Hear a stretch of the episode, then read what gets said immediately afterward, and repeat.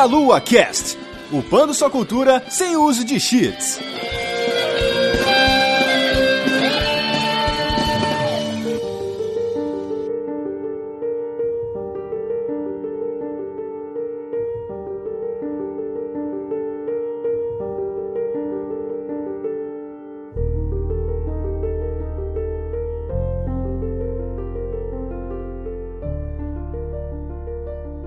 Saudações, queridos ouvintes! Estamos começando mais um Meia Lua Cast. Eu sou André Bach, estou aqui hoje com Vanessa Reis. Oi, gente, tudo bem com vocês? É nós de novo aqui, mais um Meia Lua Cast. e estamos aqui também com o nosso convidado especial, que já é de casa, né? Marcelo Rigoli. E aí, pessoal, beleza? Isso está tudo na sua cabeça. Não ouça essas vozes. não vá para a luz, não vá para a luz. Não, exatamente. Muito bem, gente. Estamos aqui hoje para falar um pouquinho de um tema que é bastante presente na cultura pop, né? Que é a nostalgia, mas é presente nas nossas vidas acima de tudo. E temos aqui o Marcelo Rigoli para trabalhar aqui com a gente esse tema. Já teve aqui falando de psicologia do hype, já falamos aqui sobre tratamento de transtornos com VR, por aí vai. E agora a gente vai começar a falar um pouquinho sobre nostalgia. Mas antes eu queria que o Rigoli, para quem ainda não conhece, começou a acompanhar o Meia Lua hoje e não conhece ainda o SciCast e tá, não sabe o que é podcast direito, é, Rigoli, quem é você? Então, a minha casa de origem, né, é o SciCast. Eu sou psicólogo, né, eu trabalho com psicologia cognitiva e comportamental e a minha área de atuação é, vai desde intervenção e pesquisa. E eu trabalho com diversas coisas, desde estresse e tudo mais. Mas o meu podcast, minha casa, onde eu habito, é no andar do SciCast do prédio do Deviante. Às vezes eu invado Missangas, às vezes eu invado aqui, mas a minha casa de origem é lá. Meu quartinho fica lá.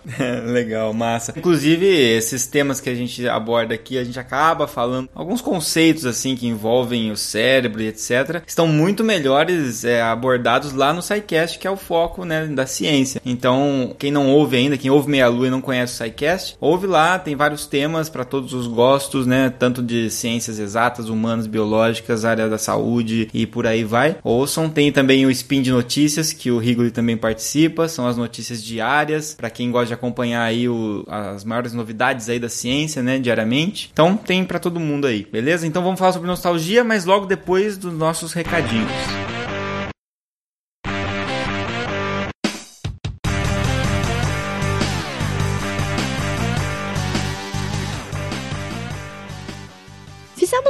Pequena pausa aqui para passar alguns recados para vocês. Aqui é a Vanessa e está se aproximando o Encontro Nacional de Podcasts que acontecerá durante o evento da CCXP, que será de 7 a 10 de dezembro na São Paulo Expo. Então, se você gosta da nossa mídia, se você gosta do Meia Lua, se gosta do Missangas, de todo o Portal Deviante, estaremos todos presentes lá. Então, reserve esses dias para participar com a gente. E não se esqueça, compre esses ingressos para a CCXP, porque como o encontro acontecerá dentro do evento, então você precisa ter o ingresso da CCXP para poder participar do Encontro Nacional de Podcast. Então, galera, esperamos vocês lá. E se você quiser nos apoiar de alguma forma, nós temos o Padrim. A partir de um real por mês no cartão de crédito nacional, internacional e no boleto bancário, vocês podem nos ajudar muito e sustentar o podcast mais delícia da podosfera brasileira. Então, galera, se vocês quiserem, entre em padrim.com.br barra meia lua. E por último, se você quiser fazer uma propaganda aqui nesse podcast, né? Se você quiser publicar o seu produto, seu shampoo, seu creme e a sua marca aqui nesse podcast. Então entre em contato com Juliana no e-mail jujubavi@gmail.com. E vamos voltar ao cast. Se você tem alguma coisa sobre nostalgia para compartilhar com a gente, não se esqueçam de deixar nos comentários. Esperamos vocês lá no final do podcast.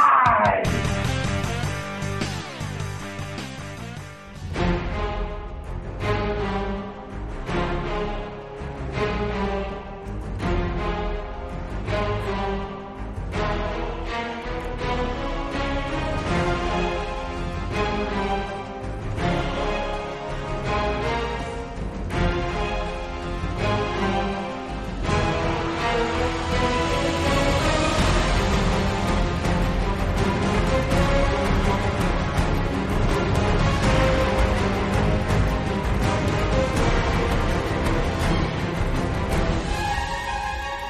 Muito bem, voltando aqui, né, após nossos recados. Tema de hoje, nostalgia. Quando a gente vai buscar esse tema, né, o, o, significado de nostalgia, que é muito amplo e tem muitas definições diferentes por aí, é, normalmente nostalgia está associado a um sentimento de, de sentir falta de alguma coisa, de ter um, até uma certa melancolia, alguma coisa misturada com saudade, né, de algo que você não tem mais como de repente ter acesso àquilo, de algo que já passou e não volta mais. Mas nem sempre está relacionado a coisas ruins também, né? Tem às vezes um sentimento bom também. Embora sempre pareça ter esse tom melancólico de alguma forma, né? Muito ligado à infância, etc. O que, que é nostalgia para vocês? O que, que vocês consideram nostalgia? Bom, eu vejo que é uma coisa realmente que você olha e parece até meio intocável, assim. Porque é um sentimento que você parece que não vai alcançar mais aquele momento que você teve com aquilo que você fez no passado e você, de certa forma, você não consegue mais reagir, talvez até da mesma forma como você fazia antes. Vem aquele sentimento, poxa, como era legal antes aquilo, né? É que nem, por exemplo, você tomar um, um refrigerante. Parece que antes o refrigerante era mais gostoso do que hoje, entendeu? Poxa, cadê aquele gosto que eu tinha daquele refrigerante quando eu era criança e hoje ele não tem mais o mesmo gosto, entendeu? Pra mim é aquele momento que não volta mais, mas você sente falta daquilo lá. Eu concordo com, com a Vá, que é, para mim,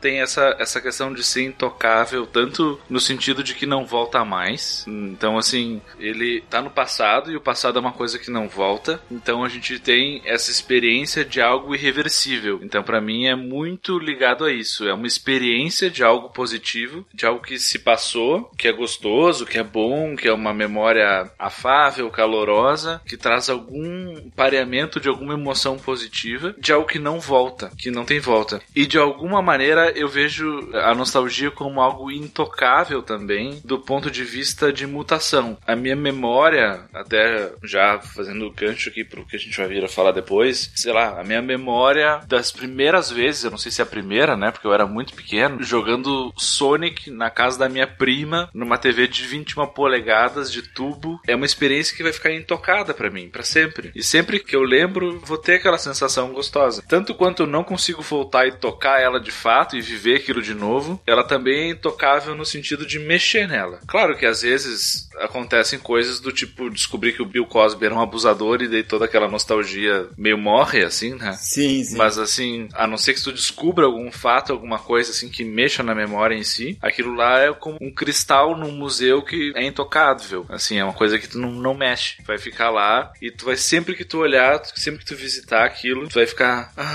né? Como haviam coisas boas na vida. Sim. E embora a gente até possa tentar revisitar no sentido de você poder pegar uma TV de tubo, colocar o Sonic de novo, ir na casa da sua tia fazer isso, você não vai ter a mesma experiência, né? Você vai de novo ativar essa lembrança, né? Mas você não vai sentir daquela forma exatamente. Né? Exato. Né? Era diferente como você lidava com aquilo na época, né? Você olhava, nossa, que legal, tal. Aí quando você senta pra fazer de novo, não é a mesma coisa, ou seja, é aquele sentimento que você tinha meio que ficou para trás. Então você sente saudade daquele sentimento, entendeu? Eu vejo isso como é um nostalgia, entendeu? Legal. Até pelo ineditismo das experiências. A primeira vez que, que a gente é apresentado ao conceito de poder controlar um bonequinho na tela.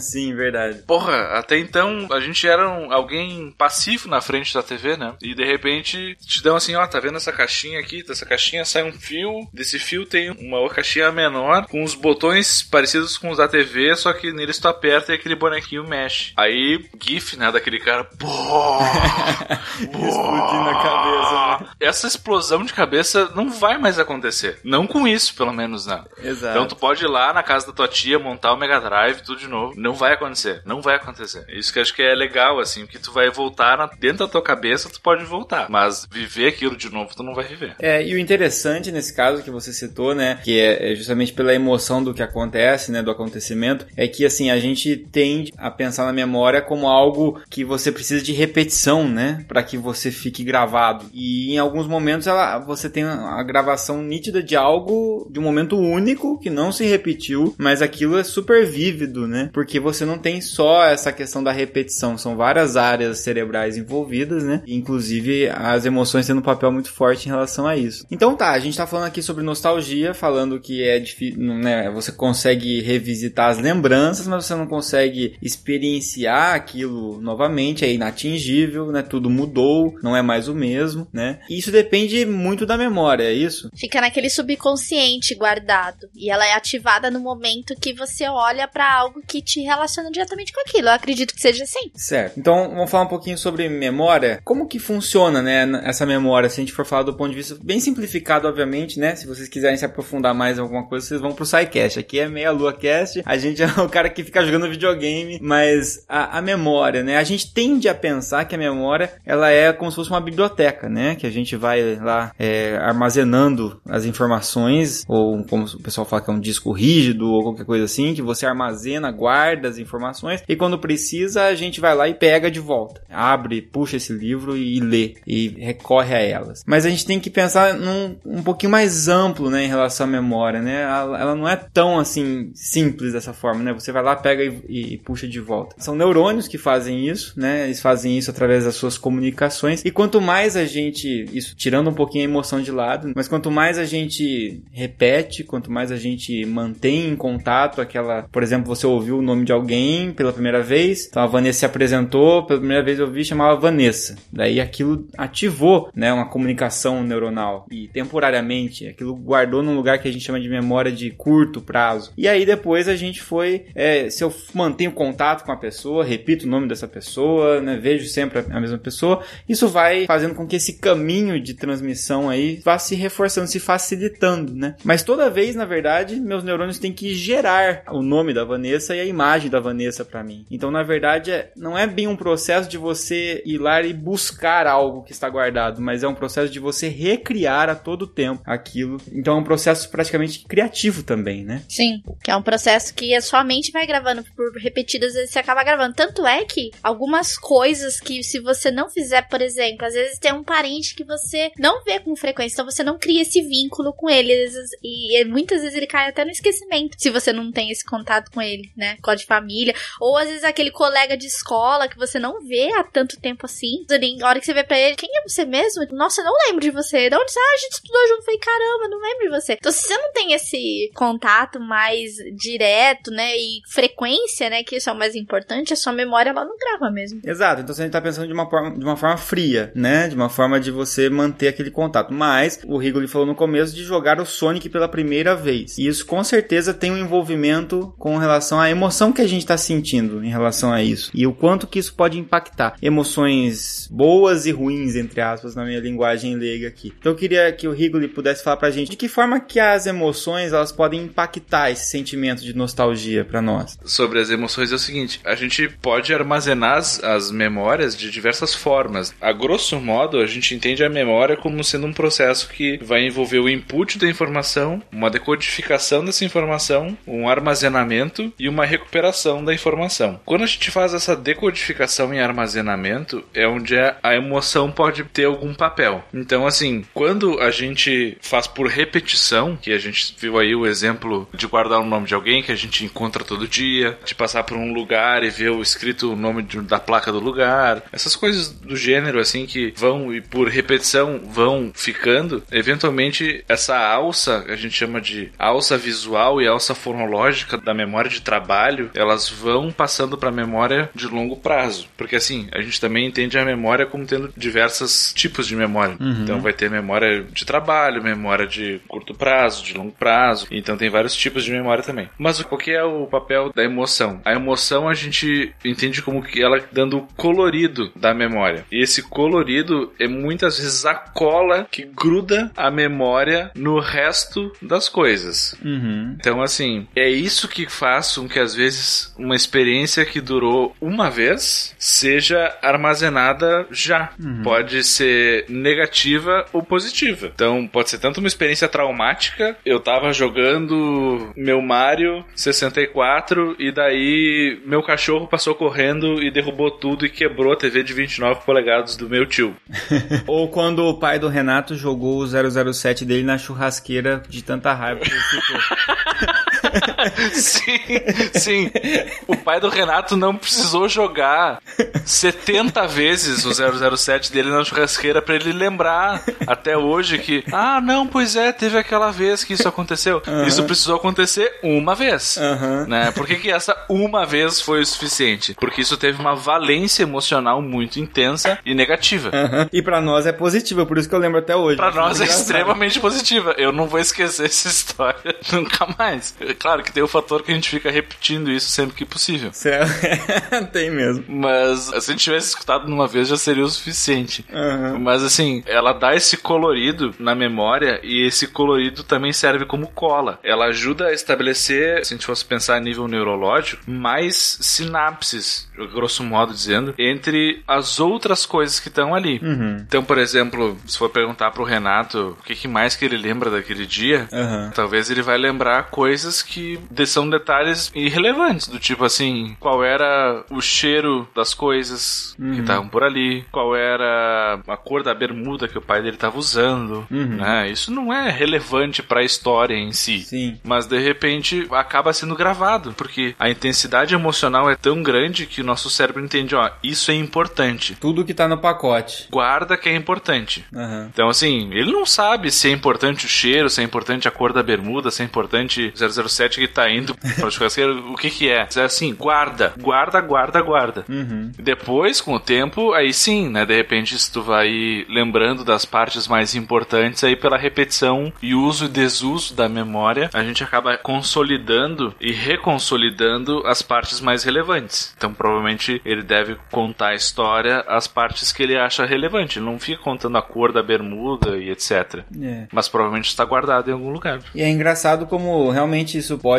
a forma de a gente ficar recontando, muitas vezes pode, de certa forma, modificar um pouco, né, o que a gente lembra depois. E, por exemplo, até isso acontece muito com cultura pop, por exemplo, se você tem um livro e um filme, por exemplo, baseado no livro. Né? Uhum. E aí você vai lá e, por exemplo, li O Senhor dos Anéis antes de assistir o filme. Na época eu li, nem tinha lançado o filme ainda. E eu tinha uma imagem da Sociedade do Anel. E não só uma Uhum. imagem, mas uma ordem, uma cronologia dos fatos, né? E determinados acontecimentos. Por exemplo, quando o Frodo lá ele vai atingido por um Nazgûl e quem vai lá e leva ele até Valfenda é, na verdade, um cara lá, um Glorifindel. É um, um elfo lá que não tá no filme. Mas de tanto ficar Ele assistindo- aparece depois fazendo outra coisa, que não tem nada a ver, assim. isso, isso. Mas depois quando você assiste o filme, eu assisti muitas vezes o filme, mais do que eu li o livro. Então, assim, eu comecei Sim. a ter uma imagem muito clara dele se machucando e a Irene levando ele até Valfenda. Aham. E aquilo começou a, por um tempo até se tornar verdade. Até que um dia eu me toquei e falei, poxa, não, não, mas não era ela, né? Era o Glorifino. Sim. Então, assim, é uma coisa que é interessante, vai sendo modificado, né? Sim, e o Aragorn, na verdade, beija o Glorfindel, né? É, verdade, verdade.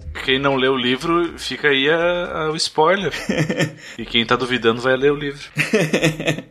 Mas isso também tem um efeito que a gente chama de falsas memórias. Isso. São memórias, às vezes, que não estão muito bem estabelecidas, às vezes difusas, ou a gente não tem muita certeza sobre elas e a gente consegue facilmente alterar elas, né? Por exemplo, o Luke, I am your father, né? É, essa frase não existe Sim. como um todo, ela só é I am your father, né? Só que a gente sempre fala dessa forma como se com certeza a gente ouviu ela no cinema assim. Exatamente. Provavelmente vai sair alguma reedição dos Blu-rays em que o George Lucas vai fazer com que seja assim a frase. Porque aí vai se tornar canônico, né? Porque tudo ele tem que mudar. Aham.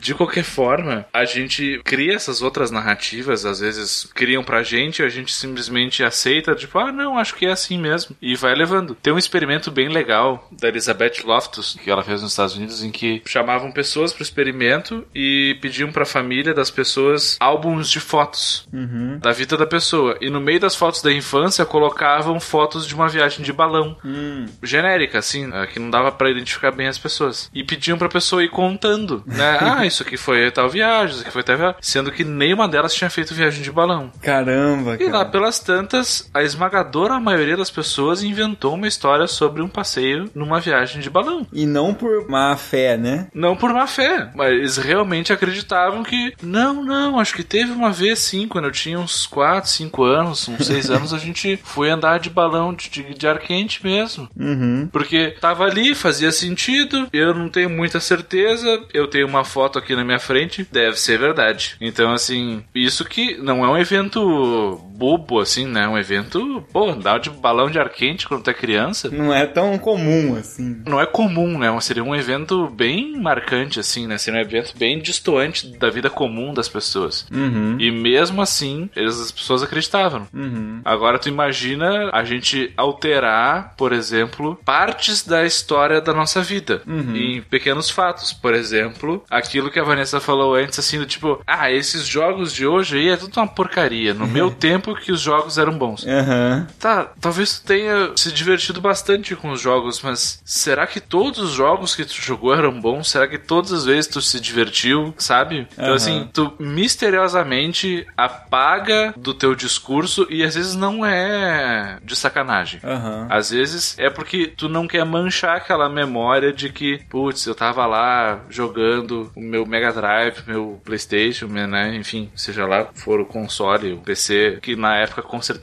não era Master Race, mas PC do milhão, que dava pra jogar na época, um 286, sei lá, pra jogar e, putz, como era legal. Tu não quer admitir isso também, né? Em Aham. certa medida. Então tu fica meio que dando uma maquilada na memória, assim. É. Não é exatamente uma falsa memória, mas tu dá, vamos dizer assim, uma tapeada Sim. pra manter a coerência. né? Algo seletivo, né? Fica lembrando de Aham. coisas seletivas que eram boas, deixando de lado, esquecendo, entre aspas, propositalmente, aquilo que é ruim. Uhum, exatamente. Tem um viés bem conhecido que a gente chama de viés de recuperação de memória, modulado por emoção.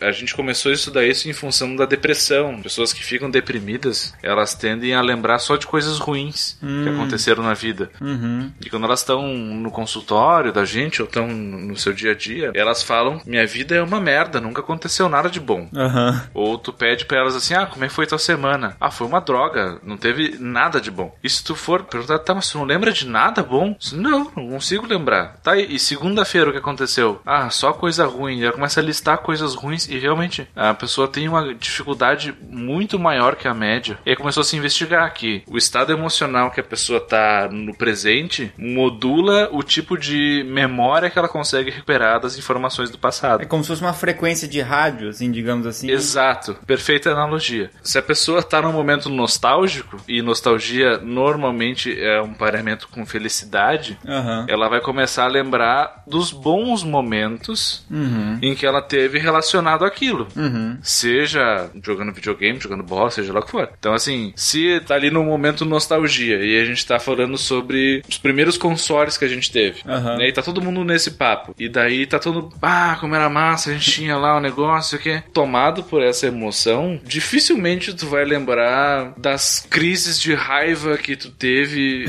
ao não passar de uma fase. Sim. De quando tu ficou puto da cara porque alguém desligou o console no meio Uhum. de uma fase e tu tinha deixado ligado ali, não era pra ninguém mexer, alguém mexeu. Ou de ter que ter vendido um console por causa de dinheiro e você não pôde mais jogar É. aquele jogo, né? Exato, que sei lá, queria trocar uma fita com um colega, ele não queria. Ou de quando eu emprestei todos os meus cartuchos pro meu amigo do Mega Drive e ele mudou de cidade, nunca mais me devolveu e sumiu. Sério isso? Sério. Não todos, mas acho que quase metade. Cara, as derrotas, elas dificilmente vão invadir a memória no meio da nostalgia. A gente vai começar a lembrar das coisas boas. Mas, mas pode acontecer de você, por exemplo, é, você tem essa memória ruim, que também pode fazer parte de, de algo nostálgico, só que ruim, né? Que foi um, algo mais traumático, sei lá. Que, por exemplo, esse negócio dos meus cartuchos. E inicialmente eu me sentia muito, quando eu era moleque aconteceu isso, eu me senti mal e por vários anos eu fiquei triste de não ter mais esses cartuchos. Mas depois eu comecei a contar essas, essa história pra amigos e tal, e comecei a dar risada de mim mesmo e de como fui ingênuo. E pras pessoas que eu contava, as pessoas achavam engraçado e ao mesmo tempo que é trágico e cômico. E aí, de repente, hoje em dia, numa conversa de coisas antigas, eu insiro essa, essa informação. Eu posso atribuir como se fosse uma lição, né? Tirei uma lição boa disso no fim das contas e depois algo que era só ruim virou algo até interessante, às vezes até divertido, como também o cartucho do Nintendo 64 do Renato, por exemplo. Sim, sim. Não só isso é possível, como isso é necessário, né? Senão a gente ficaria pra sempre preso, como se a gente tivesse preso no momento. Então, vou te contar um exemplo de um paciente que eu tive há muito tempo atrás. Ele era um amnésico, de amnésia anterógrada, que ele não formava novas memórias. Sim. Depois que ele desenvolveu a amnésia, ele perdeu o avô, que era uma pessoa próxima. E a gente já estava trabalhando com agenda, né? A gente trabalhava com reabilitação neuropsicológica. Ele era tipo como se fosse a primeira vez lá, daquela da menina lá? E isso era tipo isso, eu tinha que me apresentar todas as sessões pra ele de novo. Caramba. Ele não sabia. Aham. E a gente já tava trabalhando com agenda. E lá pelas tantas, abrindo a agenda dele na, na sessão, a gente viu que ele tinha anotado: Meu avô morreu. Hum. E quando ele leu aquilo na sessão, ele começou a chorar. E nós, putz, né? Como assim essa informação, né? Aí a gente entrou em contato com a família e a família disse: Não, isso aconteceu faz quatro anos já. Nossa, então na verdade ele inseriu depois. É, e assim, como ele não tem a memória, ele nunca consegue processar a emoção. Uhum. Né? Então a gente teve que fazer todo um trabalho de expor ele continuamente a isso até ele processar a emoção. Ele processa a emoção sem processar a memória, por exemplo? Ele tinha outro tipo de memória preservado, que era uma memória implícita, né? Ah. Ele, tinha, ele perdeu a memória explícita, Uhum. né? Que é essa memória declarativa que a gente chama. Mas por que, que eu tô falando isso? Porque quando a gente faz esses recontos da nossa vida, dessas situações, dependendo como a gente faz, a gente ressignifica elas, a gente reatribui estados emocionais, a gente reatribui significados e a gente pode mudar o significado que aquilo tinha. Se isso não fosse possível, eu não teria emprego, porque é basicamente nisso que é baseada a terapia. né? A gente vai pegar eventos do passado e do presente e mudar o significado que essas coisas têm. Entendi. Você reavalia a sua experiência e daí você fornece outras, outras ferramentas, conhecimentos ou formas de entender isso e daí você consegue diminuir uma resposta emocional ruim sobre aquilo. Isso, né? Até que a gente comentou lá no- a mesma notícia no Spin de Notícias, né? Sim. Do transtorno de estresse pós-traumático lá com o uso de De êxtase, né? MDMA. Aquilo lá é usado para intensificar as experiências de terapia de exposição, é onde a pessoa fica relatando de novo, de novo, de novo o que aconteceu pro terapeuta. Uhum. Então é basicamente o que tu fez com a tua história de perder os cartuchos. Sim. Só que, claro, não era exatamente uma terapia, mas tu acabou, ao invés de estar associado aquilo a um- uma emoção muito triste de perda, aos poucos tu viu que aquilo era uma história boa pra se contar num grupo de amigos, né? E já que aquilo, os cartuchos não iam voltar de qualquer maneira, pelo menos eu vou usar isso como uma boa história. Aham. É. Legal. Então fica o aprendizado, né? E acho que aí tu trouxe a grande, grande sacada, assim, que é como que eu transformo experiências negativas em aprendizados pro, pro futuro, né? Eu como que eu consigo viver uma vida boa, né? Apesar disso, né, que aconteceu comigo. Legal. Ô Van, você que tá quietinho aí, Oi. que, que experiência que você já teve assim negativa que você transformou em algo positivo? Ou não teve nenhuma? Um negativo? Caramba, agora você me pegou de calça curta agora. Eu tô tentando lembrar algum, alguma experiência. Alguém já te pegou de calça curta? Isso foi negativo pra você? Ai, caraca, e agora? Vamos pensar então o contrário, Van. Então uma experiência que vai se tornar nostálgica por muito tempo. Você ter ganho um Nintendo Switch na Brasil Game Show. É, tipo isso, cara. Mano. Sério? Ela ganhou da nossa, nossa madrinha, a Marina. Tá de sacanagem. Sério? Não, não tô. É sério, ninguém tá brincando, não. Não. Eu estou incrédulo. Parabéns. Será que ela vai lembrar disso por muito tempo, Rigor? Com certeza. Dificilmente eu esqueço algo que uma pessoa fez, tipo, muito bom pra mim, seja material ou de outra forma. Porque geralmente eu gravo muito o que as pessoas fazem de bom pra mim, eu nunca mais esqueço delas, entendeu? Já teve uma vez, essa foi muito boa, teve uma vez que eu eu tive um problema no olho, foi por causa de uma queda que eu tive e eu enfiei a cara na areia, né? Porque a gente tava jogando bola. E eu acabei enfiando a cara na areia porque era era aquelas era aquelas, como é que fala? Aqueles campos de terra que a gente brincava, né? Mas eu já Uhum. tinha, eu já tinha meus 12, 13 anos, assim, mais ou menos. Aí, o que aconteceu? É, aquela, aquela queda lá me gerou problema no olho depois, porque eu acabei pegando aquela conjuntivite bacteriana. Não foi nem a Uhum. viral, foi a bacteriana. Que acabou que o, o- a terra ficou no meu olho e ficou lá dentro e raspando minha córnea e enfim, foi. Nossa, que sensação agradável de você imaginar. né? Nossa, Nossa, então. Aí o que, que aconteceu? Eu, indo no pronto-socorro público, eles só me receitaram é, o colírio e não deram mais nada, só que tava piorando. E o areia não tinha saído de lá. E aí o que aconteceu? Teve uma pessoa, que não vou falar o nome dela, mas que ela viu como é que eu estava, ela pegou, olha, eu conheço um oftalmo. Mas só que, tipo, na época eu também não tinha dinheiro, né? Na época eu tava estudando tudo também, eu era era novinha de tudo, né? Aí ele falou: Olha, eu, eu vou. Eu quero que você vá lá e ele não vai te cobrar nada. Tá na minha conta. Ele, tipo, ele mandou eu ir lá e eu não paguei nada. Aí eu fui lá e ele falou: Nossa, se tivesse vindo uma semana depois, você tava cega. Olha. Nossa. É sério. E ele me, ele me receitou pomada, o colírio certo. E aí meu olho voltou ao normal. Entendeu? É uma, uma coisa que eu nunca mais esqueci que aquela pessoa fez por mim. Porque ela salvou a minha visão, entendeu? Porque era pra eu estar cega se eu tivesse se fosse hoje por conta daquela areia que tinha ficado lá dentro. Aí, tipo, aquele momento eu nunca mais esqueci por causa da fala do oftalmo. Tipo, se você tivesse vindo aqui uma semana depois, você teria ficado cego. Aquela fala dele me impactou de uma forma que isso acabou gerando aquela nostalgia, tipo, aquela pessoa me ajudou, entendeu? Uhum, entendi. Pois é. E se tu tivesse ficado dentro de casa jogando videogame, teu olho tinha ficado bom. Sim. Cadê a velha moral- história do faz mal pras vistas, faz mal pros olhos? Isso aí. O que faz mal pro olho é jogar bola olhos? na várzea, né? Jogar bola. É, então. Praticar esportes faz mal pra saúde. Essa é a conclusão que eu tirei da história. É, essa é uma experiência positiva. Agora, negativa, eu- tenho muita dificuldade de guardar a experiência muito negativa. Assim, geralmente as negativas eu apago. Dificilmente eu lembro. Então, tem que ser uma coisa muito, assim, que me prejudicou demais pra eu poder lembrar. Mas as outras eu acabo largando pra lá. E acabo esquecendo, entendeu? Tipo, acho que a minha memória deleta, porque não vale a pena ficar lembrando dessas coisas. Você é uma pessoa muito feliz, mano. É isso que você é. Olha aí. Ah, Sua frequência do. A frequência do seu rádio tá só pegando memórias boas. É, então, geralmente eu só gravo memórias boas, as ruins eu acabo largando pra lá. Só se surgir alguma coisa no momento que, nossa, uma vez aconteceu isso comigo, depois eu esqueço de novo e toco a bola pra frente e esquece, mas é muito raro.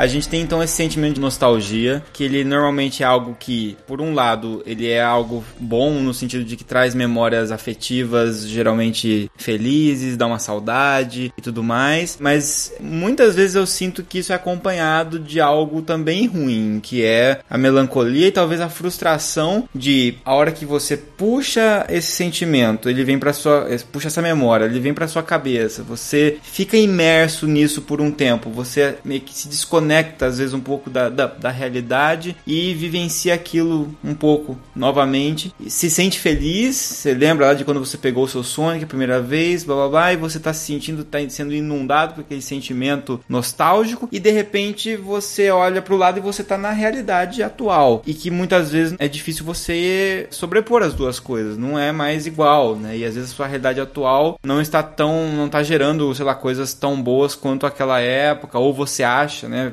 Você atribui um peso maior para aquilo, e aí isso gera talvez emoções negativas, do tipo, ah, não me frustrei em relação a isso, pô, queria que fosse igual e não é mais, é, isso não é bom, o que era bom é só o que tinha antes, essa história toda. Pode então ter alguma coisa, pessoas muito nostálgicas que lidam de forma ruim com a nostalgia, Rigoli? Isso que eu vou falar agora não é baseado em nenhuma pesquisa, tá? É baseado no que eu observei, assim. Eu já vi pessoas lidarem de formas bem diferentes com a nostalgia. E isso estava mais relacionado à maneira como essas pessoas lidam de modo geral com as coisas do que com a nostalgia em si. Pessoas que lidam bem com a nostalgia são pessoas que normalmente vão tender a conseguir curtir o lado bom das coisas e conseguir se desvincular bem ou lidar bem com o lado negativo das coisas. Por exemplo, dificilmente a gente vai ter experiências ou vai consumir um produto, enfim, jogar um jogo, ou seja, que vai ser 100% bom o tempo todo, né? Sempre vai ter um defeito, sempre vai ser ruim aqui ou ali. Nada é 100%, né? A não ser essa frase que eu acabei de falar, que é 100% verdade. né? A grande sacada é a gente conseguir relevar, é a gente conseguir entender que, bom, o lado negativo faz parte, mas eu vou focar no lado positivo. Então, o cara que consegue curtir a nostalgia, a galera às vezes se reúne aí pra, pra jogar um emulador, põe lá um Mario Kart, né, e dá risada horas ali a fio e comenta dos tempos de locadora e como era engraçado, como era difícil comprar cartucho, aquela coisa toda. E acaba aquilo ali e cada um volta pra sua vida agora de adulto e sem emulador para pagar boleto e tudo mais. e. Né? É. Esse simulador da vida real aí que paga boleto, né? É bem ruim esse jogo, viu? Esse jogo só, só tem lado ruim, né? Doeu aqui, cara. Foi dolorido agora. Não foi legal isso aí. O, o lado bom do boleto é o lado de trás que tá em branco. Exato. Ok, beleza, foi lá, curtiu, guarda aquela, aquela parte boa, né? Uhum. Putz, passei a tarde com a galera lá e tal, e a gente falou dos velhos tempos e, bom, agora eu vou aqui pagar boleto. Uhum. É isso aí. Eu podia ter ido só pagar boleto, mas eu paguei boleto e tive um momento legal, né? É, e semana que vem a gente se junta de novo, faz de novo, vai ser legal, sei lá, sabe? Uhum. Enquanto o outro perfil de pessoa que eu observo são mais pessoas que, tipo, ah, que saco, eu não acredito que eu vou ter que. Minha vida não é como era antigamente. Aham. né? Olha como era melhor. São pessoas que não conseguem entrar, curtir a nostalgia, curtir a lembrança de como era, pensar, tipo, putz, como era legal, a gente se preocupava menos. E na verdade, quando a gente fica falando, né, a gente fica uma tarde dizendo assim, putz, aquela época que a gente se preocupava menos e tal, na verdade a gente passou uma tarde se preocupando com nada também, porque a gente passou uma tarde jogando Mario Kart. É verdade, verdade. Então, assim, 5, 6 marmanjos em volta de um emulador jogando Mario Kart, vocês não estavam se preocupando com boletos, com quem chegava primeiro. A gente tava meio emulando a infância também ali. Aham. Beleza, curte eu ali. Depois, vai embora. Agora, a pessoa que não consegue se desvincular daquilo e começa a usar aquilo como um pretexto para ver problemas na vida atual, aí é problema. Então, isso que eu ia te perguntar. Quais as consequências que você enxerga aqui a curto ou a longo prazo de um indivíduo que encara sob essa ótica, assim, né? Que tá o tempo todo falando e afirmando esse tipo de coisa. Ah, não, é, hoje em dia não é mais que nem antes, os jogos de hoje não servem mais que nem os de antes, a minha vida não é mais que nem antes. Isso pode trazer alguma consequência negativa do ponto de vista psicológico para esse indivíduo? Sim, porque na verdade tem um, um feedback aí positivo, positivo no sentido de que retroalimenta, né? De uma apreciação negativa sobre as coisas. Se toda vez que vocês se reúnem para fazer uma coisa, alguém começa a ter pensamentos depreciativos sobre o que tá acontecendo, por exemplo, ah, mas não é tão divertido estar aqui como era antes. Isso por si só faz com que já não seja tão divertido. Sim. Não só pra pessoa, como pros outros, né? Que estão do lado. É, se ele falar em voz alta, pior ainda, né? O próprio fato dele pensar que é menos divertido faz com que de fato seja menos divertido. E se de fato é menos divertido, aumenta as chances dele pensar mais ainda que é menos divertido. Vai confirmar o fato, né? Ele pensou que tá sendo menos divertido, por uma impressão dele. Aí foi realmente menos divertido porque ele pensou que era menos divertido. Só que aí, como foi menos divertido, ele teve a comprovação que realmente é menos divertido, né? Exatamente. É o que a gente chama de profecia autoconcretizada. Olha, cara, que É. interessante esse nome. Tu profetiza uma coisa que tu mesmo vai fazer com que ela aconteça. O cara que tá tão preocupado com a apresentação do trabalho, que vai ficar nervoso, que ele se preocupa tanto com ficar nervoso que ele fica nervoso e apresenta mal. Aí chega lá e viu, fiquei nervoso. Sim, tu ficou tão preocupado com apresentar mal que ficou nervoso. E é uma profecia autoconcretizada. Claro, se isso acontece de vez em quando, e se é com um tema específico, é só uma pessoa sendo chata. Sei lá, o cara é de boas com várias coisas da vida aí e tal, e daí quando entra no assunto jogos, ah, não, porque o meu Nintendinho é que era bom, Uhum. né? Tá, cara, tu só é mala. Agora, se a pessoa tem esse tipo de perfil que a gente chama de cognitive appraisal, né, que é de percepção cognitiva das coisas negativo, isso vai influenciar o humor dela no longo prazo. Sim. Isso pode gerar uma depressão, por exemplo. Entre outros transtornos, né, mas o principal deles é a depressão, né, onde ela tá filtrando as experiências dela através de um prisma negativo, Uhum. onde tem aqui 50 coisas boas, mas ela vai ficar focando nas três negativas que aconteceram. E isso vai minando o humor, né? vai minando ah, as possibilidades de se, se sentir bem, as possibilidades de sentir alegria, de criar vínculos positivos com outras pessoas, né? de estabelecer relações. Acaba normalmente sendo pessoas que acabam deixando de ser convidadas para fazer coisas porque se tornam pessoas desagradáveis, pessoas que o pessoal não curte muito ter, ter perto. São pessoas que vão cavando a própria cova, em termos da sua saúde mental, vamos dizer assim. Tudo se torna ruim. Não que as coisas de fato sejam ruins, mas ela torna ruim, né? Acaba tornando ruim, invariavelmente. Existem muitas coisas ruins, sim, mas aí é o- a forma como a pessoa lida, né? Que se, se, se a gente for tratar tudo ruim, assim, levar ao pé da letra que, tipo, ai, é ruim, não pode melhorar, e fica complicado, né? E é, acho que a pessoa ela não consegue fazer esse processamento, né? Tipo, olha, é ruim, mas pode ser que melhore, vamos tentar fazer de outro jeito, tentar outro caminho. Eu acho que é- talvez ela tenha esse bloqueio de não conseguir enxergar o, o lado bom da coisa? Acaba Às vezes, em termos pro- matemáticos, a pessoa, em vez de fazer uma média aritmética entre as coisas boas e ruins, ela faz uma média ponderada, dando mais peso pra ruim. Exato. Acho que a, a Vanessa trouxe uma coisa muito importante, né? Que é como a pessoa interpreta as coisas. O tipo de terapia que eu trabalho, a terapia cognitiva, os preceitos filosóficos dela é do Epiteto, né? Que era um filósofo grego que dizia o seguinte: que o que faz os homens sofrerem não são as coisas, é a maneira que os homens interpretam as coisas. Sim. Ah, sim. Isso é uma coisa que se espalha até em algumas filosofias, né? é, Budismo, né? E outras filosofias Sim, desse tipo, sim. que,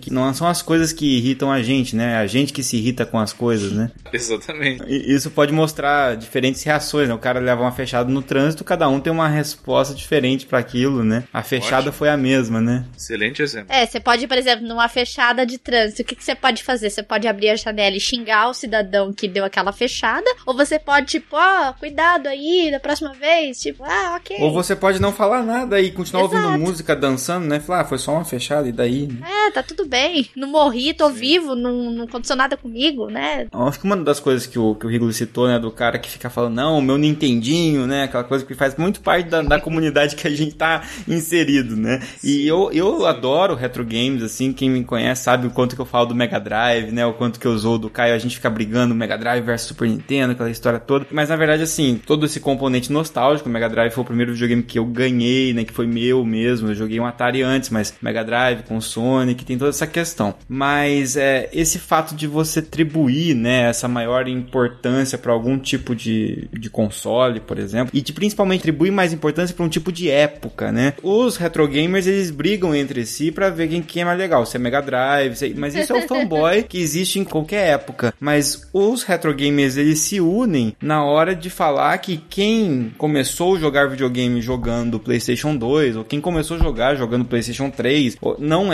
o verdadeiro gamer, né? Por- Porque a- a Sim, impressão sim. que eu tenho é que essas pessoas não conseguem enxergar que pro primeiro, pro indivíduo que é mais novo, obviamente, né? Ele não tem como ter jogado Mega Drive quando lançou o Mega Drive, porque ele não tem culpa disso, né? Ele nasceu depois. E pra, pra ele, se o primeiro videogame dele foi o Play 3, o impacto pra ele de jogar o Play 3 é parecido com o impacto que a gente teve jogando o nosso Mega Drive lá naquela época, né? Com certeza, concordo plenamente contigo. O que eu acho é que a questão não é essa, nesse caso. Uhum. Vou dar um interpretaço, né? Mas acho que é uma questão de. Cagar regras. Não, até. Tá, tudo bem, acho que tem isso também. Mas é uma questão de coesão e integração de grupo. Ah, tá. Então, assim, o que que diferencia nós deles? Como que eu faço pra participar de um clubinho do qual eu posso excluir as outras pessoas? E justamente o fato dessas pessoas que simplesmente por terem nascido depois elas não têm como voltar no tempo e começar a jogar no Atari.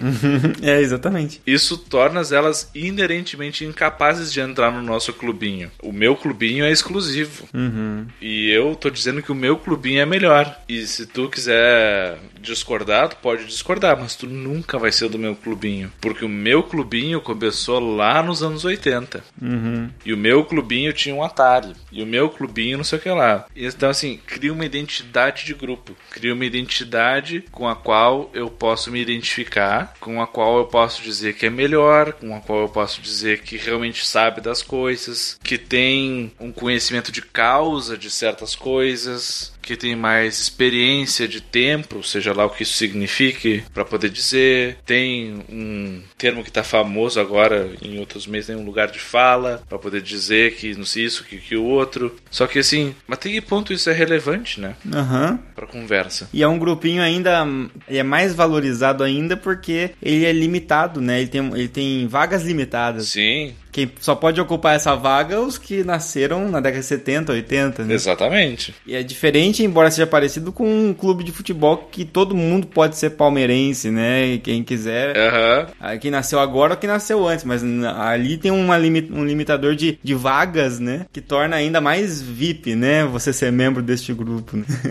Sim, e muita gente da nostalgia usa. Não só nostalgia nos games. Sim, filmes também, né? De filme, de, de futebol. Eu vi o Zico jogar. eu fui ver o Pelé jogar em tal lugar. Então, assim, tem gente que enche a boca uhum. para dizer que viu coisas que, sei lá, se tu fosse voltar para ver, nem era grandes merda. mas é só para dizer assim: olha, eu sou mais velho que você, eu fui até lá, eu vivi isso, então me respeite. E é um ponto onde não tem como ter argumento, né? Porque a, pessoa, a outra pessoa não tava lá. É um argumento de autoridade. Eu estive, você não, então me respeite. não importa se o, se o gurizão ali nasceu em, em 99, 2000 e o cara é PHD em games, joga 20 horas por dia e a gente é um cagado que teve um Atari, depois um Mega Drive e nunca mais tocou no videogame. Eu posso ir lá cagar regra. Ah, porque eu sou true gamer, eu tive o um Mega Drive e tal. Uhum. Grandes coisas. Agora tá a polêmica da Gamer Tag, né? Isso, verdade. Não é nostalgia, mas é um outro argumento de autoridade. Assim, o que que conta para ser um true gamer, então, né? Uhum. É quantas horas tu joga, é quanto tempo de vida tu ficou jogando, é quantos videogames tu teve, é... Quantas platinas você fez no jogo, né? É, é muito, de novo, tu querer ter um clubinho, tu querer ter uma identidade, tu pode dizer, não, eu sou desse grupo e tu não é. O pessoal tá muito nessa vibe, assim, de se separar, né? Enquanto a gente tinha que se unir. Pô, muito bacana isso, cara. De verdade, pô, de desdobramento assim, nem, nem é mais exatamente nostalgia aí, mas, mas muito legal. Muito bom. A gente observa muito, né, Van? Você que administra grupo, as lives, sempre tem alguma coisinha ou outra ali que sai até um, algum comentário meio agressivo em relação a isso, né? Exato, nossa, direto tem uns comentários meio agressivos. E às vezes as pessoas elas não sabem separar. Eu às vezes até entendo, por exemplo, quando a gente fala essa questão do console mais antigo, uns defendem Mega Drive, outros Master System, outros Super Nintendo. Eu falo, gente, eu tive os dois. Acho que isso tá muito relacionado também à questão de qual que o pai deu. O pai, a mãe ou alguém da família deu, saca? Aí cada um direciona, tipo, ah, eu vou defender esse porque. E na verdade a sua memória associa. Minha mãe, o primeiro que me deu foi esse aqui. E eu vou defender ele até minha morte. Uhum. E acontece isso muito dentro nos chats aí, em grupos, acontece isso direto, entendeu? Aí você tem que chegar lá e acalmar, gente, calma. não precisa disso. Não precisa, todo mundo foi feliz, não precisa é, disso. Tipo, se você teve Super Nintendo, não tem problema você jogar Sonic, não vai, você não vai trair o seu console, sua emoção de ter jogado Mario pela primeira vez, né? Ele não vai chorar lá, pode ficar sossegado, ele não vai ficar triste. E seu papai te deu um Mega Drive e você acha que tem jogos muito legais no Super Nintendo, o seu papai ainda te ama. É. É, olha que interessante, cara. E se sua mamãe te deu um, um Super Nintendo e você acha que Sonic é muito legal, a sua mamãe, ela ainda sabe quem você é e ainda te ama, não quer dizer que ela errou com você na sua infância. não tem problema. Cara, olha, isso aqui tá sendo uma, uma terapia para para, os gamers. Parabéns, muito bom. Não precisa brigar, gente. É t- todo mundo se divertindo e sendo feliz. Fazer que nem minha mãe falava. Se é pra brigar, então eu vou tirar isso daqui. Não vai, ninguém vai jogar mais. A minha mãe também falava a mesma coisa. Agora, puxando de novo a nostalgia, voltando. Vocês acham que a nostalgia ela agrega valor de certa forma e dá pra gente explorar isso comercialmente? Lógico que a pergunta é quase retórica, né? Mas se a gente pegar o Zelda novo, por exemplo, Breath of the Wild, ele é um jogo que tá sendo muito aclamado. É, eu joguei, ele é um jogo muito redondinho, muito perfeito em termos de jogabilidade. É um jogo que por si só é um jogo incrível. Se não fosse Zelda, por exemplo, se ele fosse um outro jogo de RPG, aventura, RPG em tempo real, ou de aventura, ou que seja, qualquer gênero que vocês quiserem encaixar. É, mas se ele fosse o mesmo jogo, só que não é Zelda, então não tem o Link, não tem. É um outro protagonista, mas é exatamente o mesmo jogo com a mesma mecânica. Ele seria um baita jogo, porque é um jogo bom. Mas ele seria tão aclamado, ele seria tão bem recebido, vocês acham ou não? Ai, essa, essa pergunta já fizeram uma vez. Tipo, foi, inclusive foi o Teteus. Ele falou isso numa live. Ele falou: será que se fizessem um jogo assim, ele tava falando referente ao Mario Odyssey, se tivessem feito tudo isso aqui e não fosse Mario, será que ele ia ser tão aplaudido assim como esse jogo foi? Ou será que Resident Evil 7 não chamasse Resident Evil 7? Será que ele seria tão xingado quanto ele foi? Porque o pessoal acha que traiu o estilo de jogo. Ou o Zelda, na verdade, aprimorou o seu estilo de jogo. E aí você pega, por exemplo, Stranger Things, por exemplo, que é uma série que quando lança, todo mundo assiste, né? Se não fossem a, se não fosse os apelos da nostalgia, porque uma coisa é você ter easter eggs, né? O easter eggs ele mexe um pouco com essa questão da nostalgia, mas com a capacidade da gente reconhecer referências. Mas às vezes esse easter egg, ele justamente pega, né, right in the feels, né? Igual aquele meme lá que tem um carinha chorando. Sim. O que, que vocês acham? Vocês acham que isso realmente tem sido usado para venda, para atrair público? Cara, eu acho que sim. Eu acho que isso não, não é só uma onda dos games, cara. O que tem sido feito de remakes no cinema É. Uhum. ou de continuações, Ou produtos. Quer ver um que eles relançaram aí, o Pense Bem? Uhum. tá de sacanagem que lançaram, pense bem de novo. Relançou a Tectoy. Sério? Ou trazer alguns chocolates de volta, como eles fizeram aquela especial de dinossauros na Páscoa. Uhum. Que era do surpresa, né? Especial surpresa. Sério? Sim. Eu quero ir comprar. Aí, ó. Acabou, era Páscoa, poxa. Acho que essa já é a resposta da Eu pergunta. colecionava. Oh, me deu uma nostalgia agora. A nostalgia. o chocolate parecia até mais gostoso, né? Não, com certeza. Stranger Things, vai, que é uma série que tá todo mundo assistindo. É uma série que todo mundo fala, nossa, é incrível, ah, maratonei, papapá. Mas ela seria boa se não fossem todas as referências que ela tem, até mesmo na forma de, de contar a história, né, e tudo mais. Acho que aí tem duas coisas diferentes aí que, eu, que dá pra comentar. Acho que uma delas é justamente a familiaridade que a gente tem com as referências, com os conceitos que são trabalhados e, e isso tudo gera essa nostalgia. Uma das maiores bilheterias do cinema nacional foi o Bingo, né? Uhum. Porque era basicamente que passava na TV dos anos 80 e 90. Então, galera, ou jovem que queria ir ver, ou a galera da nossa idade pra mais velha que queria ver assim, nossa, como é que isso eh, foi retratado, Que né? era o bastidor, né, o bastidor daquilo que a gente É, o bastidor disso, ter esse contato de novo, assim, ter essa ativação da nostalgia de novo, eu acho que isso ajuda. O próprio Star Wars tá aí pra mostrar, né, que a gente reativar vários personagens no meio das tramas e deixar easter eggs aqui ali só para o fanservice como um todo serve para isso, né? Mas por outro lado também eu acho que tem uma, uma coisa que é poupar trabalho. Uhum. E eu acho que a, a Nintendo é mestre em poupar trabalho. tu convencer o público de que uma IP nova é legal e tu fazer com que as pessoas se engajem emocionalmente naquilo Uhum. é trabalho. Então, assim, a primeira vez que eu vi o Crash, né, o Crash Bandicoot, lá no meu Play 1, na locadora, na real, né, eu não tinha o jogo ainda. Eu pensei, caralho, esse deve ser o Mario do Play. tá com cara de ser uma coisa tipo isso. Mas eu demorei, assim, pra começar a curtir. Só que hoje, recentemente aí, uns meses atrás, eu comprei ali a, a remasterização Aham. sei lá, 15 anos depois. Porque eu queria ter de novo aquela experiência de uma coisa que eu já tive no passado. E que naquela época eu tive que me readaptar. Porque eu era um cara que jogava Mario jogava Sonic. Uhum. Mas a Sony ela teve que me vender essa ideia. Sim. Ela teve o trabalho de criar o Crash e tal. Agora, quando tem uma IP já estabelecida, tu não tem esse trabalho todo e ainda por cima, se tu tem personagens longevos como ela tem, que a gente cresceu jogando com esses personagens, tu tem já a familiaridade mais a nostalgia.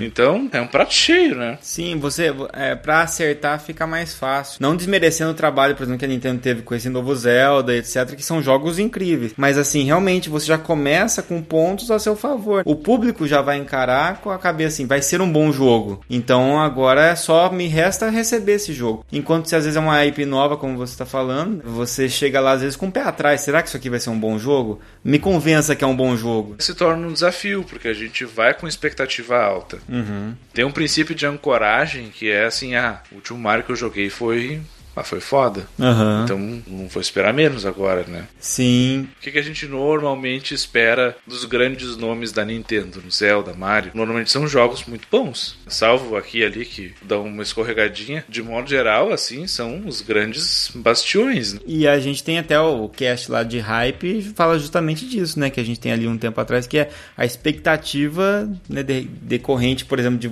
ou do zero, ou de você te- ter tido uma experiência prévia, né? Se foi ruim, se foi boa. Uhum. É, superar as expectativas, essa história toda aí. É, então assim, é uma faca de dois gumes. Por um lado, ele já tem um público que já tá confortável com os personagens, com a IP, com a nostalgia, com tudo. Por outro lado, é um público que também é exigente. Uhum. Eu digo que eles têm um potencial maior de sucesso, porque se eles acertam a mão no jogo, como eles fizeram com o Zelda, eles têm um potencial muito maior de garantir um jogo do ano, porque eles estão com um jogo foda em cima de um lastro muito grande. Uhum. Enquanto uma IP nova, mesmo com um jogo foda, tem que ter muita publicidade em cima, tem que vender aquela ideia, tem que convencer de que tem uma boa história, tem que convencer de que tu vai curtir os personagens, tem que convencer de que é bacana o jogo, de que vale as horas que tu vai investir, que vale a grana que tu vai gastar. Uhum. E com o Mario é Mario, é Zelda, é Zelda, assim, tipo, se alguém que tu conhece, confia, um site que tu confia, um podcast que tu confia, jogou esse, bah, é legal, o Mario que saiu é legal. Pô, já, beleza, pra mim é o suficiente. Já basta, não precisa falar toda, né? Contar toda a história. Já basta. Agora, pra me fazer lá, gastar 200 reais, 250 às vezes, que é um triple A aí, num, sei lá, quando saiu o Witcher lá, eu demorei pra comprar. É, eu comprei agora. É, porque, ah, que grana pra gastar. Eu não conhecia os outros Witcher antes. E até melhor assim, porque eles não são. Assim, são bons jogos, mas assim, são, não são tão acessíveis quanto ao 3, em termos de, joga, de jogabilidade. Eu não era fã da franquia, nada assim, né? Então eu fiquei, nossa. Aí quando começou o trem do hype, começou a me atropelar. aí eu disse, não, tá ok, né? Então vou ver qual é que é. E realmente o jogo é foda pra caralho. Agora, não precisava nem um décimo do convencimento pra comprar um Mario. Sim, verdade. Só alguém de confiança me dizer, não, não, tá legal, pode ir na fé. Eu já ia lá comprar igual, né? Então, na verdade, é. Voltando pro tema, é a nostalgia atuando a favor daí do jogo aí, do Mario, por exemplo, do Zelda, né? E outros assim. É sentimento. Você vê o Mario, o Mario ali e fala, puta, o Mario, que sensação boa de ver um jogo do Mario. Que sensação legal de comprar um jogo do Mario, né? De comprar um console novo que vem com o jogo do Mario. Tá misturado com aquela sensação de confiança, sabe? Sim. Aqui você confia, sabe? você conhece, você confia, né? exato, exato, sabe? Legal. E a nostalgia, como a gente falou aqui, ela envolve vários sentidos diferentes. Então, a gente também sabe que cheiros, né, olfato tem um fator muito forte para desencadear lembranças e memórias. É, a música também, né? E tudo que a gente tá falando aqui tá meio que no mesmo, na mesma vibe, né? A mesma coisa com música, esse negócio de você reconhecer padrões é, nostálgicos, de você ter ouvido música numa determinada época, quando você era mais jovem, né? Então, tudo isso tem a ver uma coisa com a outra. É o cheiro, o cheiro de carta de Magic. Cara, até hoje, se eu pego um Buster lá que alguém pegou, eu cheiro aquela carta, eu lembro da quarta série do Fundamental, quinta série do Fundamental, começando a jogar Magic naquela época. Cara, é incrível. Pois é. Nossa, esses dias eu andei. Minha mãe, por acaso, ela trouxe groselha pra casa. e eu gostava muito de misturar groselha com leite. Então, na hora que eu coloquei a groselha misturada com leite, aquele cheiro. Falei, nossa, que delícia, como eu gostava de tomar isso quando era criança. Muito bom, né? Isso é muito bom. É. Muito bom. Eu tenho isso com livro de RPG. Olha aí. Me lembra as primeiras sessões que a gente fez com D&D. Uhum. Folhar aquelas, aquelas folhas mais plastificadas, assim. Papel cochê brilhante. Exatamente. Nossa, aquele cheiro até hoje é... Quase uma aventura. É, já é uma aventura por si só. Fantástico. Muito bom, gente. Então, esse foi o nosso tema. Muito bom. Obrigado pela participação, Rigo. Sempre muito foda gravar com você. Com certeza. Eu que agradeço. E é isso aí, gente. A única coisa que não vai mudar nunca como uma emoção positiva vai ser Superman 64 pra mim, viu? Valeu. Ah, tá. Ah, tá. a, a, única coisa positiva que eu me lembro é de você jogando isso bêbado. E eu naquilo lá eu morri de, morri de rir. Porque bêbado eu tenho menos chance de formar memórias né? mais sólidas. 哈哈哈哈哈！哈。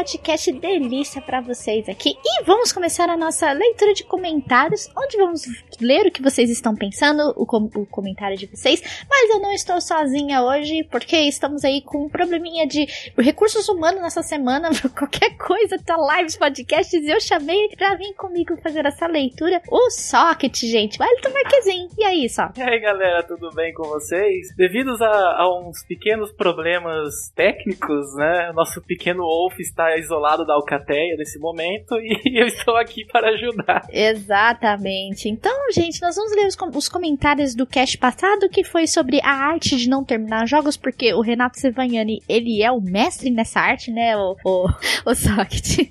É, é, verdade. Segundo as últimas informações que eu tive de jogos recentes, ele jogou apenas 5 minutos, tá contado na Battle Tag dele, e falou que não vai continuar o jogo porque 5 minutos é suficiente. muito bem, muito bem, gente. Então vamos lá, vamos ler aqui o comentário. Eu vou começar com o comentário do Tô Desistindo. Ele diz o seguinte: Nego se sente um banana por nunca ter terminado uma certa lista de jogos. Desafio para Van: terminar Tomb Raider, Angel of Darkness e Zelda Majora's Mask, assim que sair o mod do sol dos Teletubbies. Vamos desafiar cada membro do Meia Lua a terminar um jogo que nunca terminou. Minha lista de jogos não terminados é tão grande quanto a minha vontade de jogar os da moda, mas não vou desistir. Preciso colocar que se eu passar mais de meia hora sem progredir num jogo, ele vai automática para a lista de suspensos. Essa lista é gigantesca. Todos os jogos que entram nessa lista vão pro limbo do meu cérebro, ou seja, seus nomes são automaticamente descartados. E quaisquer lembranças sobre sobrescritas para evitar que rejogue. Aguardem edições. Sobre minha vida atual. Diário Estelar, Constelação de Escorpião, data terráquea de 9 de 11 de 2017. Meu bebê é lindo, mas sua falta de espaço em armazenamento local está me forçando a repensar o que baixo na internet. Consegui tirar o Security Boot e o Fast Boot do sistema e instalar Linux num pendrive multilaser de 8 GB. Desempenho abaixo do esperado, muito abaixo, diga-se de passagem. Consegui fazer o boot a partir de uma imagem ISO do CD de instalação Linux. Entretanto, não consigo abrir um Live ISO no HD porque dá problemas. Ainda desejo carregar o Xubuntu dentro direto do HD, mas isso vai demorar. Lembrar de desabilitar Security Boot antes de tentar instalar Linux ou de abrir um Live ISO. Foda-se a faculdade. Preciso descobrir como deixar meu bebê tão funcional como meu bichinho. Até lá, todos os projetos não relacionados estão suspensos. Mario Sunshine é o próximo da lista de excluir. Não curti o gameplay. Deve ter sido excesso de tempo que fiquei exposto ao Mario 64, que também não terminei. Ô louco, cara. mas. Essa, essa é a parte que ele falou do editado, né? É, exatamente. mas eu, quando você for usar um pendrive para poder fazer boot, você tem que fazer um pendrive muito bom. Não pode ser qualquer pendrive. Tem que ser um SanDisk, esses pendrive mais poderosos, saca? Não pode ser qualquer um. Quanto a Mario Sunshine, muito, tem muita gente que não gosta de Mario Sunshine e o Socket, você acredita? Então, eu acho que é aquela coisa. Saiu do 64, tudo bem, gráficos mais bonitinhos. O Galaxy depois vem e dá uma, um soco no Sunshine, assim, né? De certa forma, né? Mas o jogo é bonito. Gente, o jogo é bonito. Os caras atentam. Agora tem o Odyssey. O Odyssey veio pra dar soco em todo mundo. Enfim, obrigada, viu? Tô desistindo pelo seu comentário. E como sempre, esteja com a gente nos comentários como, como você sempre faz. Vamos para o próximo comentário, Socrates? É, o próximo comentário é do Alexandro Carvalho. Ele diz o seguinte: Olá, meia-luas. Vou mandar alguns games que, entre aspas, dropei, né? Deixou de jogar, né? Vou dar três exemplos. Um que me pegou e dropei por dificuldade foi o Castlevania Curse of Darkness. Foi foda demais voltar àquela ambientação gótica do game, desde o Symphony of the Night. Tava curtindo pra caramba até chegar no Drácula e empacar a vida. É, o Drácula geralmente tira a vida, né? Então, Sim. empaca mesmo. É. Reconheci a grandeza do Príncipe das Trevas e desisti por incompetência em vencê-lo. Acontece, tem chefes que, que causam essa sensação mesmo. Sim, exatamente. Aí o próximo, né? Um que eu dropei por bug no meu memory card foi o Silent Hill do PS1. Travou o meu save em um elevador quase para o final do game, onde era necessário inserir os símbolos do Zodíaco para prosseguir. Não quis revistar aquele mundo desgraçado tudo novamente atrás de zerar o game e até hoje, nada. E o último exemplo, larguei pois achei um saco e lá vem uma bomba. Metal Gear. Meu Deus, não creio. Sou fã da franquia, amo mesmo de paixão. Joguei e fechei até o Guns of the Patriots, mas larguei o Peace Walker e o Phantom Pay. Meu, na boa, detestei esse lance de ficar recrutando soldados, selecionando equipe e gerenciando recursos da base. Me senti cuidando de um Tamagotchi. Acho que é assim que escreve. É, é assim. Detestei essa merda no Peace Walker e vão me colocar isso no Phantom Pain. Fora que seria muito tempo investido, que hoje não disponho. Enfim, mandei pra PQP. Qualquer dia tento dar uma chance só pela, pela história. Menção honrosa para Art of Fighting 2 da minha amada SNK. Meu, que jogo difícil mesmo no level mais baixo. Espero ter contribuído com meus exemplos. Tive mais games que dropei por outros motivos, mas é um forte abraço. Muito bem, Alex. Olha, cara, cara, você dropou o Metal Gear. Eu tô, tô passada, cara.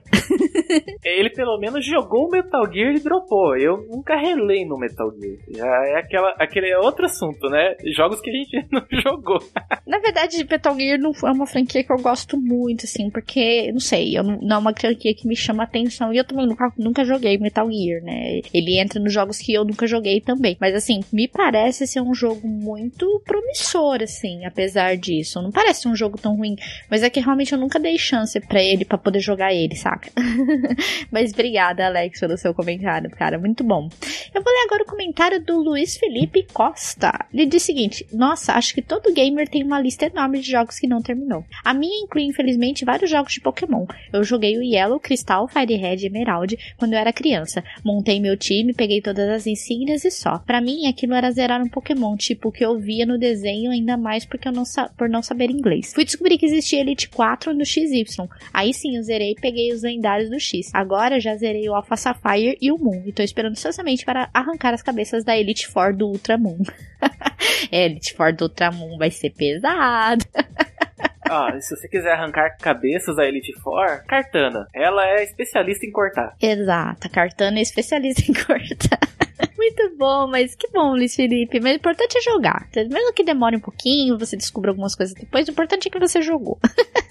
Obrigada, Luiz Felipe, pelo seu comentário, cara. Muito bom. Agora eu vou ler o comentário do Darley Santos. Olha só, reparei que, para mim, não terminar jogos é uma coisa que vale muito para os jogos antigos. Da geração do PlayStation 1 para cá, conta-se nos dedos os jogos que eu não terminei. E atualmente, com o meu PS3, só faz sentido em falar em jogos que eu não platinei, pois terminar ou zerar um game é praticamente um dever. Mas vamos lá. Me lembro de nunca ter terminado um joguinho lindo do Super Nintendo, o Prehistoric Man. Queria muito ter terminado ele, senti tristeza e frustração por não ter terminado. Um outro também foi o Doom Troopers para Super Nintendo. Bem legalzinho o jogo, mas achei hardcore na época. Não consegui avançar mais do que o segundo planeta. Ambos não terminei por incompetência mesmo, pois o tempo era, era o que eu mais tinha. um jogo mais recente que não terminei foi o Onimusha Dawn of Dreams, também por ter esbarrado a dificuldade do game ao enfrentar o Mitsunari. É, tem vários jogos antigos assim que eles têm aquela experiência de, de você ficar gastando bom tempo, né? Hoje em dia ficou mais ágil os jogos, né? Sim. facilita mais. Então, se falar que é um, é um azar de não ter terminado, não é um azar, é uma dificuldade que pra época era o charme, né? Ó, eu consigo passar do, do mundo 3 do Battletoads sem perder vida. Oh! Exato. que era difícil, cara. Mesmo é, a fase do carrinho ali era. Não era para todo mundo, entendeu? Então, tipo, você passava de lá já era alguma coisa muito, muito grande, né? E, e como ele fala que agora ele zera, né? E geralmente ele só não platina, a questão de platinar os jogos nessas conquistas é, é para trazer esse, esse, essa nostalgia dos jogos difíceis, né? Antigos, né? É uma coisa tipo um desafio que você vai lá e tem que fazer. Mas hoje tem dica, né? Então, exatamente, exatamente. A platina é só para você ficar mais tempo dentro do jogo mesmo. É, é, é, fácil. Sim, exatamente. Muito obrigada, viu, Dardei Santos, pelo seu comentário. Vou para o comentário agora do Marcelo Neves. Ele diz o seguinte: Juro que dessa vez será um comentário mais sucinto. Quem me conhece sabe que sou ultra fã da franquia The Legend of Zelda, tendo inclusive jogado os três infames jogos de Philips CDI: Link, The Faces of Evil, Zelda, The Wind of Gamelion e Zelda Adventure. E obviamente por emulador. Quem compra essa porra de console? Não aconselho ninguém a jogá-los, tenho pesadelos até hoje. Mas para os abençoados por Farori, deixe, irei deixar no fim do comentário do link um site gringo ultra foda que tem todos os emuladores ROMs e ISOs para todos os consoles, inclusive jogos de qualidade duvidosa citados acima. Eu tenho uma mancha no meu histórico com Zelda, que nem é com Breath of the Wild, pois só irei comprá-lo após passar num concurso. Meta de vida é evitar distrações excessivas nos estudos, exatamente. Eu nunca terminei Skyward Sword. Nossa, cara. Não tem problema, eu nunca joguei. Nossa. Pronto, falei. No início achei legal, mas aquela mecânica com o emote começou a me abusar. Terminei enjoando do jogo, pegando ranço por aquele passarinho feio pra cacete e abandonando o jogo naquela parte dos piratas da areia, indo jogar Pandora Tower do Wii. Recomendo. Quanto ao falo de Zelda, eis meu top 5. A Link to the Past. Yes! Yes! Mas alguém que gosta do Link to the Past em primeiro. É isso, sociedade. Twilight Princess ou Ocarina of Time, não consigo decidir quem fica na frente. Ah, acho que Twilight Princess fica na frente, hein, cara. Pra mim, Twilight Princess, o Ocarina of Time, o A Link to the Past, talvez. Não, aí entraria o Breath of the Wild. Aí o A, a Link to the Past vai descer. A Wind Waker e Phantom Hourglass. Sério, aquela caneta na touch me deu uma jogabilidade fantástica, tanto nesse como no Spirit Tracks. Usar o boomerang era iradíssimo, ou soprar na tela para adicionar o ventiladorzinho que solta uma rajada de vento. Nossa, ficava ficar toda hora soprando. Meu Deus. Quando jogar o Breath of the Wild, vamos ver se essa lista muda. Ah, vai mudar, cara. Eu havia dito no comentário anterior ia ser sucinto. Ok, vamos fingir que em algum universo paralelo da Marvel ou da DC ele tenha sido. Ah, porque ele abraça delícia para todos e o link que eu falei. Ele deixou o Emu Paradise em todos os jogos que ele ensinou lá em cima aqui de origem duvidosa. De origem duvidosa. Obrigada, viu? Mas é normal, cara. Às vezes sempre tem algum jogo, por exemplo, de uma franquia que você se considera fã que você não tenha jogado. De Pokémon mesmo eu tenho já. Eu tenho jogos que eu não joguei. Por simplesmente que eu não tive tempo pra jogar ainda, entendeu? Não joguei. Eh, agora, não terminar, por exemplo, se eu começar um jogo de Pokémon, eu termino, entendeu? Esse aí, isso é fato. Eu não ter jogado algum jogo, eu tenho algum um ou outro, né? Porque simplesmente por falta de dinheiro, por exemplo, eu não joguei Pokémon Moon. Eu joguei o Sun. Então. então, tem alguns jogos que a gente acaba não jogando por falta de dinheiro falta de tempo, né? Mas obrigada, não sei se isso conta também, né? Mas obrigada, Marcelo Neves, pelo seu comentário, cara. Vamos para o próximo, então, só. Vamos para o comentário do, do meu querido Batata com Queijo. Batatinha! Batatinha derretida com queijo em cima. Acho que não há palavra para descrever a minha preguiça de terminar um jogo do Pokémon, até mesmo treiná-lo. Porque sempre que eu consigo a última insígnia, não quero nem chegar perto da liga. Mas apesar de tudo isso, consegui acabar o platino. Tenho muito problema também com a questão de troféus, já que eu, dificilmente, no caso, nunca platino um jogo. Por falar no tema, acabei de me lembrar que ainda não acabei, acabei Dark Souls 3. Tô preso no boss da dançarina e acabei parando de jogar para não me estressar e me concentrar nos estudos. Muitas vezes eu acabo deixando um jogo de lado e meses depois eu ligo de novo para terminar. E eu devia fazer isso com Tomb Raider Anniversary, mas já desinstalei e precisaria recomeçar. Além do mais, uma experiência minha que devo citar aqui é toda a minha infância game. Eu nunca tinha paciência para terminar um jogo. E me arrependo nos dias de hoje porque perdi a oportunidade de terminar tantos jogos fodas. Principalmente agora, a minha acessibilidade a eles está mais difícil. Afinal, estamos falando de jogos antigos. Sobre o boss do Dark Souls 3, socorro! E batatinha. Você está numa situação, está numa situação complicada. Mas, cara, é, às vezes, quando a gente é criança, a gente, em determinado momento, a gente realmente não tem paciência para determinar determinados jogos. Por quê? Eu vou explicar. É, na nossa infância, na maioria, na maioria das pessoas, pelo menos, a maioria jogou Mario, entendeu? Porque são jogos, se você for ver, só que são jogos mais simples. São jogos que a gente de fato jogou na infância. Então você ficava insistindo porque ele era muito divertido. Aí, Intuitivo também, né? Exatamente. Então, fora isso, tipo, se tivesse outros jogos fora dessa linha, então a gente tinha muita dificuldade de terminar, entendeu? Quando era criança. Pokémon não era um jogo pra todo mundo. Mesmo é, a gente tinha jogado quando criança, Pokémon não é um jogo pra todo mundo, assim. Pokémon é um jogo que exige muita paciência, porque você tem que ficar upando Pokémon, você tem que ficar subindo level. Então, não é um jogo pra todo mundo. Tem, é um jogo de paciência. Então, E sem, e sem contar também que tem um empecilho, principalmente desses jogos antigos, principalmente mais os RPGs, né? uhum, Que todos são em inglês. Então, você na, na sua infância, talvez seria muito pouco de inglês que você teria se você não estivesse estudando na escola ou algum curso particular. exatamente. Então, ou você precisava de um primo mais velho, ou alguém da sua família mais velho pra te ajudar, e nem sempre era viável. Então, muitos jogos bons, você acaba abandonando logo no começo, assim, por causa que você não compreende eles, né? Exatamente. Aí Dark Souls não, não, não precisa nem explicar muito. Da- da Dark Souls é prática, né? Conforme você vai indo, vai indo, vai indo, tem um dia que o chefe te possibilita de fazer qualquer coisa, né? Exato. Aí no outro dia, em cinco minutos, você derrota ele. É, é assim. Muito bem, obrigada, Batatinha, pelo seu comentário e tenta terminar os próximos jogos que você for fazendo. Enfim, foi isso que nós recebemos de comentários de vocês. Muito obrigada a todos que têm nos acompanhado nessa jornada de podcast durante esse ano. Obrigada, Socket, por vir comigo ler os comentários hoje. Ah, eu que agradeço o convite, mais uma vez, por aqui, lendo os comentários. Isso, e não se esqueçam de conhecer o trabalho dele lá no Suco de Mangá, né? E do portal Nerdcore também, que ele faz parte. E não se esqueçam de nos seguir nas nossas redes sociais, que estão todas na descrição desse cast. O nosso e-mail, nosso Twitter, nosso Facebook, nosso Instagram. Então está sempre tendo movimentações lá. Não se esqueçam de se inscrever nos nossos dois canais do YouTube, que tem o canal de vídeos e o canal de lives. E esporadicamente está tendo vídeos e lives lá. Também não se esqueçam de nos seguir nas nossas redes sociais particulares. Muito obrigada a todos. Não se esqueçam de compartilhar a delícia verde que só cresce, gente. Um grande beijo pra todo mundo e nos vemos no próximo cast, gente. Até a próxima. Até a próxima. E deixa eu ali jogar o Bioshock, eu acho que eu tô atrasado, faz tempo que eu não terminei ele.